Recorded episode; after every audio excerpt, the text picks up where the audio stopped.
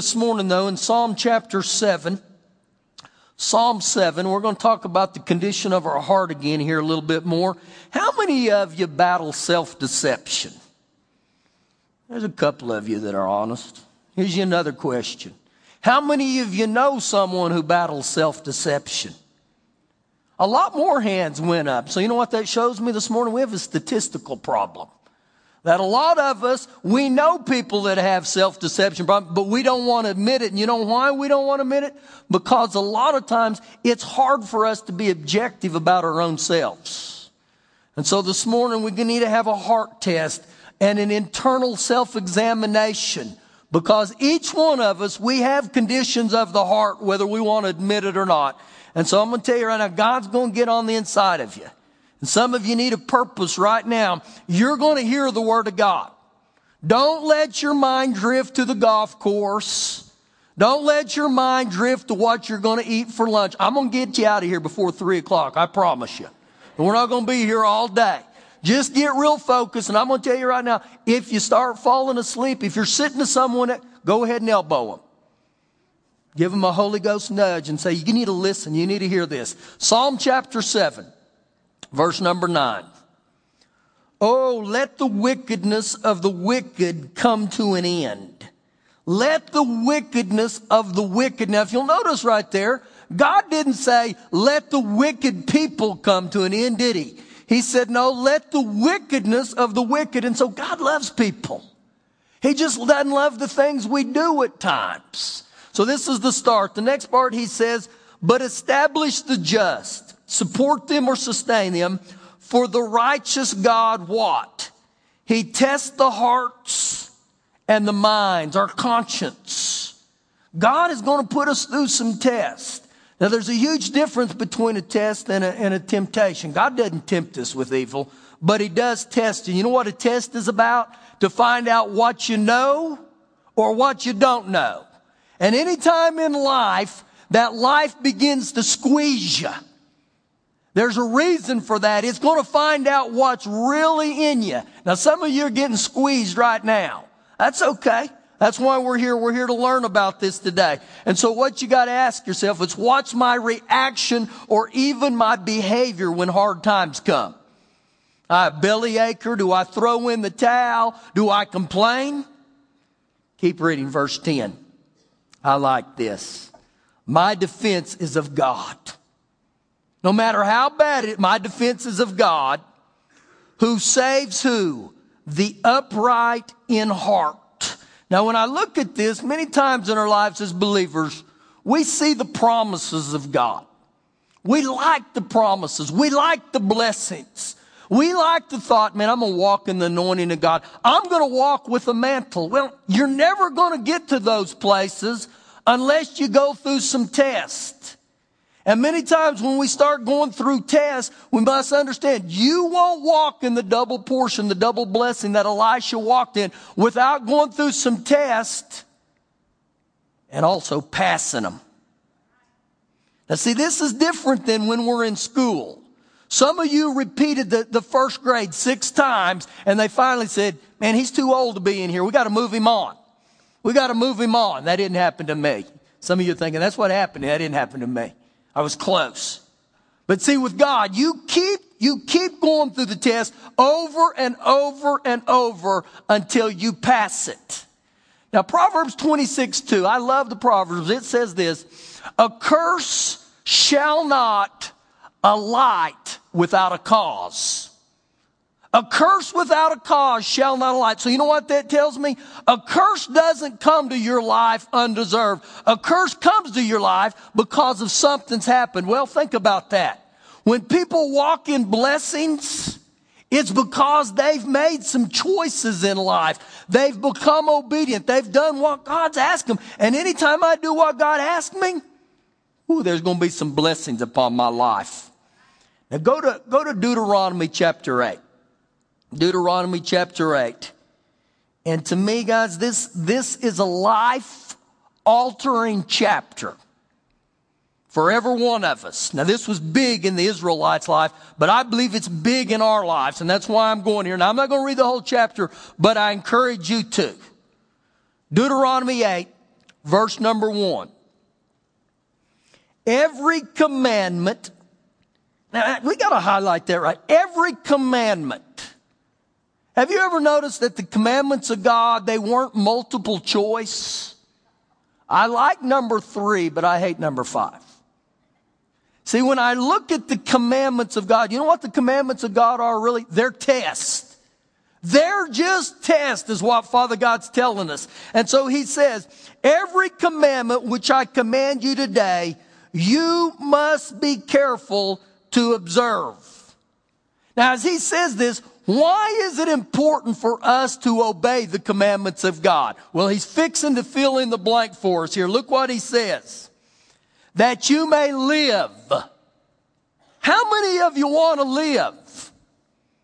I'm not talking about just, just taking up time while you're here. You know, you may be here 50, 60, 70, 80, 90 years of life, but that doesn't mean you lived life.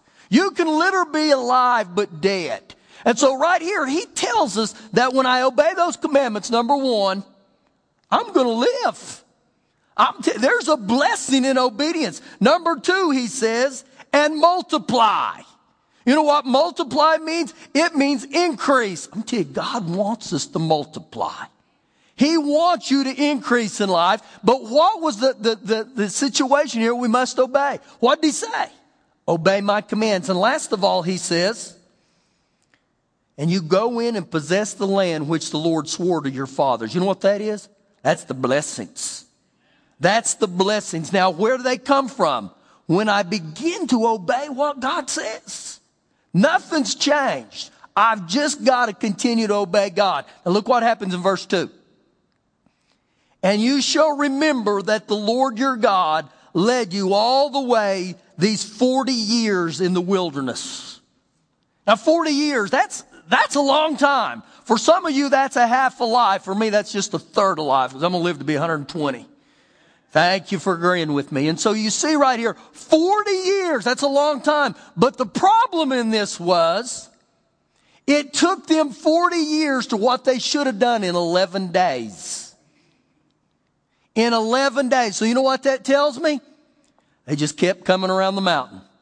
Year after year year after year. And see, that's what happens to a lot of us in our life. Many times we just keep repeating the same thing. We and you know what our, our, our topic or our conversation with God is? What's wrong with you, God? Why aren't you doing something? And reality, you know what God's saying? No, why aren't you doing something?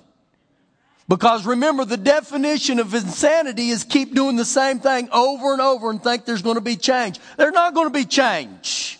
And so he says this right here. Now look what he goes on to tell them. That you spent 40 years in the wilderness, what? To humble you. To humble you. Now, what's the opposite of humble or humility? Pride. Evidently, these yahoos had a pride problem. Now, 1 Peter 5 makes it very clear to us. It says God gives grace to who? The humble, but he resists the proud. And so what ends up happening here, I believe, is they had this mentality. I don't need God. I can do whatever I need to without God. So you know what God said first of all? Listen, boys, I'm going to bring you into a humbling session. Number two, look what he goes on to say. And I'm going to what? I'm going to test you. You know what the testing represented? It took testing to, for them to see what their inner attitudes were. And so God says, I'm going to test you. For what? To know what was in your heart. To know what you're made of. Look what he goes on to say. Whether you would keep his commandments or not. And so what happens here, guys? There is no promotion without passing. And so God said, I'm going to humble you and I'm going to test your heart to see what's really in your heart. And so life began to squeeze them. And guess what? 40 years. He just kept going around the mountain. Kept going around the mountain. Now, with that thought right there, how many of you just keep going around the mountain? Is there certain things in your life, man? It seems like every year. I've been here. I've been here. I've been here. You know, DC's Talk sang this song years ago. Some people got to learn the hard way. Some people got to learn the hard way. And he went on to say in that song, I guess I'm the kind of guy who's got to find out for myself. Now, you know what's sad about that? Most men in this room, you know how we learn? The hard way. The hard way. If we would just begin to do what's right, just begin to do what God asks us to do, there would be blessing upon this. So look what he goes on to say in verse 3. So he humbled you he allowed you to hunger. Now look right there. He allowed you to hunger. It didn't say he withheld that. He allowed you to. In other words, when we get from underneath God's covering, man, I'm going to tell you, things begin to happen that aren't always good. So he said, I allowed you to hunger. I fed you with manna, which you did not know, nor did your fathers know, that he might make you know that man shall not live by bread alone, but man will live by every word that proceeds from the mouth of the Lord. Now, you know what he's telling them here?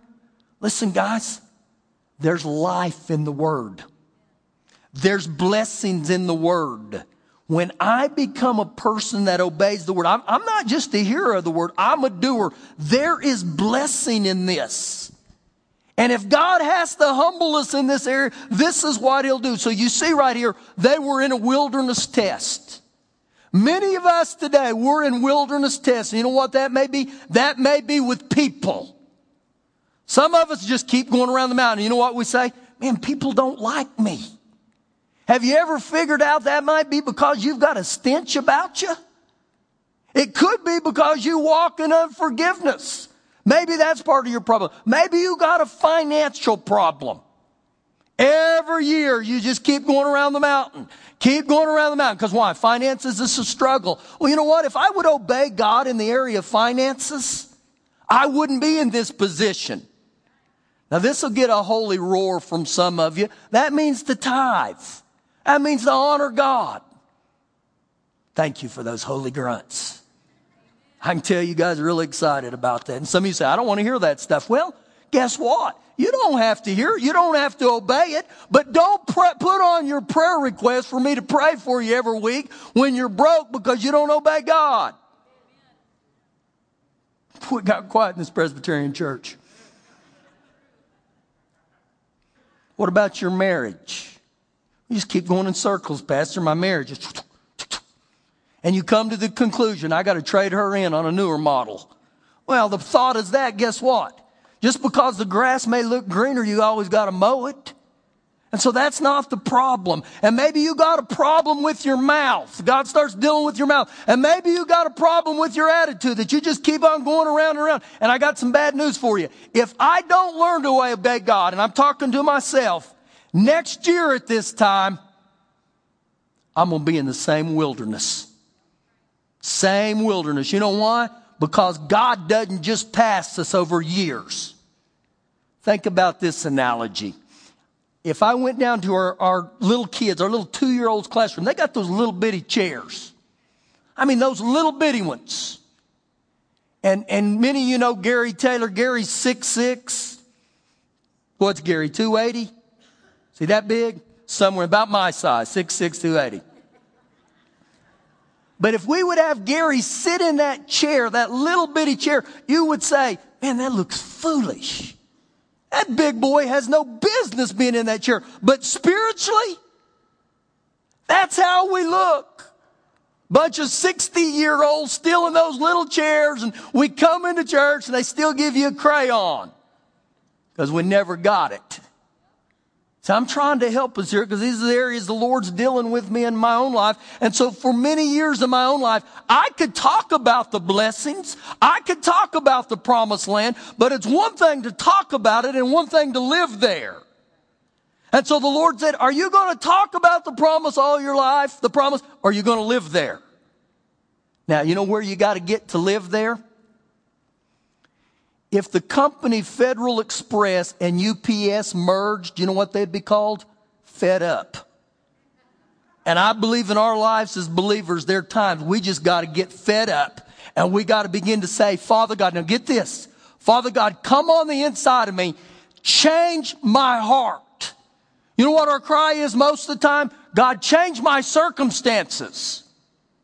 That's not going to happen, guys. God will use your circumstances to change you. But when's the last time we said, Father God, change my heart?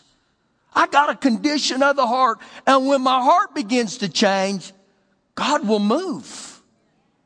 Now, I'm going to take you to a, a book of the Bible that you probably hadn't been to in a long time. The book of Habakkuk. And some of you say, I didn't even know there was a book called Habakkuk. Well, it's way back there in the back of the New Testament. You're going to go through Daniel.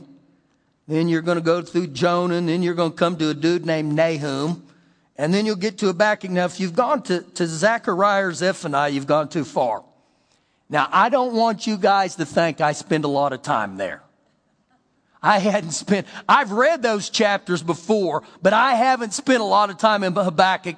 But I was reading the other day and I kept coming across these verses that cross referenced me back in there. So that's how I ended up here. Now you're going to get blessed here if you little, little, let, let God speak to your heart. Open the eyes of my understanding here today, Lord. Habakkuk 3, verse 17. Now listen to this. Though the fig tree may not blossom, that's not a good report, nor fruit be on the vines, though the labor of the olive may fail, and though the fields yield no food, Though the flock may be cut off from the fold, and there no and there be no herd in the stalls. Now guess what? That's bad news right there. There's no good news about that. Listen to what it says here in the message. Though the cherry trees don't blossom and the strawberries don't ripen, though the apples are worm eaten and the wheat fields are stunted, though the sheep pens are sheepless and the cattle barns are empty. So you begin to get the picture. It's not good news. Now, if you didn't get that, I'm going to give you a little Swanix this morning. I'm going to take you where you can really understand this. Though you lost your job and you're not getting a paycheck, though gas is over $5 a gallon and my car's sitting on empty, though my checking account doesn't have a dime in it, though my wife keeps on nagging me, though my children are driving me crazy. Wow. Though my in laws all think that I should support them, and though my in laws all want to go on vacation with me, Ooh, and up as you're digging there now. And though my neighbor's dog poops in my yard every morning, is that enough stuff yet? Are you beginning to get it? That there's nothing in his life looks good. Nothing. But get this, verse 18. Yet, oh, yet, yet, yet, I will rejoice in the Lord. Now, you know what you begin to see here? When, when all the circumstances in life are horrible, you know what he said? I'm still going to rejoice in the Lord. Even though I'm going through all these tests, I'm going to rejoice in the Lord. And you know what I see here about Habakkuk? Everything's wrong in his external world. But he said, I'm still going to praise Yahweh. I'm still going to trust God. Now look what he goes on to say here. I will joy in the God of my salvation. In other words, I don't care how bad it looks. I'm going to joy. Now that word joy there, guys, in the original text, you know what it means? It means to spin around. It means to dance. It means to have a violent emotion. Now, you know what that does there? That puts to rest the notion that all that joy is, is a quiet inner blessing. I'm going to tell you, you know what this showed me? When this dude began to praise God, it wasn't, oh, the joy of the Lord's my strength. Oh, the joy is just, I'm telling you guys, he tore it up. He danced. He shouted even though everything within his life looked bad, he said, I'm going to praise God. And you know what I believe this is? I believe this is a test. when life started squeezing him and the strawberries weren't ripe and the apples were eaten by the worms and there was no sheep, there was no flock and everything, he still said, That's my God. That's my God. Now look what he goes on to say, verse 19. The Lord God is my strength. He will make my feet like deer's feet. He will make me walk. He will make me. Now think about walking, guys. I could get up here and we could all walk differently, but walking represents there's still progress. I mean, we could be taking these baby steps, and that may be what you're doing today, at least, but at least you're progressing. And some of you are speed walkers. I mean, you're moving, you're moving, you're moving, but regardless, walking. Now think about this. In Psalm 23, it says, Yea, though we walk through the valley of the shadow of death, though we walk through it, we're progressing. We're not camping there. We're going through. And I believe this is what he said. Man, I gotta just keep on walking. Keep on walking. And look what he ends up saying. And he will make me walk on my high heels. And those high heels that he's talking about there aren't those shoes you ladies wear. It's the troubles and the hard places in life we go to. And he wants to help us get him out there. The, the message says that he'll cause me to be the king of the mountain. One translation says, he'll be my refuge in the day of affliction. So when all hell looks like it's broken loose in your life, and I got to begin to count it all joy. Go with me to James 1. Go to James chapter 1 because really, guys, life's not always going to go your way. James is right after Hebrews, way back there in the New Testament. And in this passage, James begins to tell us this is how you act when you come into test. Now get this. James 1, verse 2. My brethren, fellow believers, count it all joy when you fall into various trials, tests, or challenges.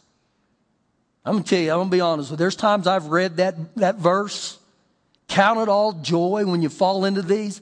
That was the last thing I wanted to do. I thought James had to be messed up when he wrote that. That ain't true. Now, if you'll notice something in there, he said, count it all joy when you fall into these. He didn't say if. He said when. So you know what he's telling you? Get ready, Freddie, because it's going to happen. It's going to happen. Now look what he goes on to say. Knowing that the testing of your what? The testing of your faith. What's being tried here? Your faith. What's your faith about?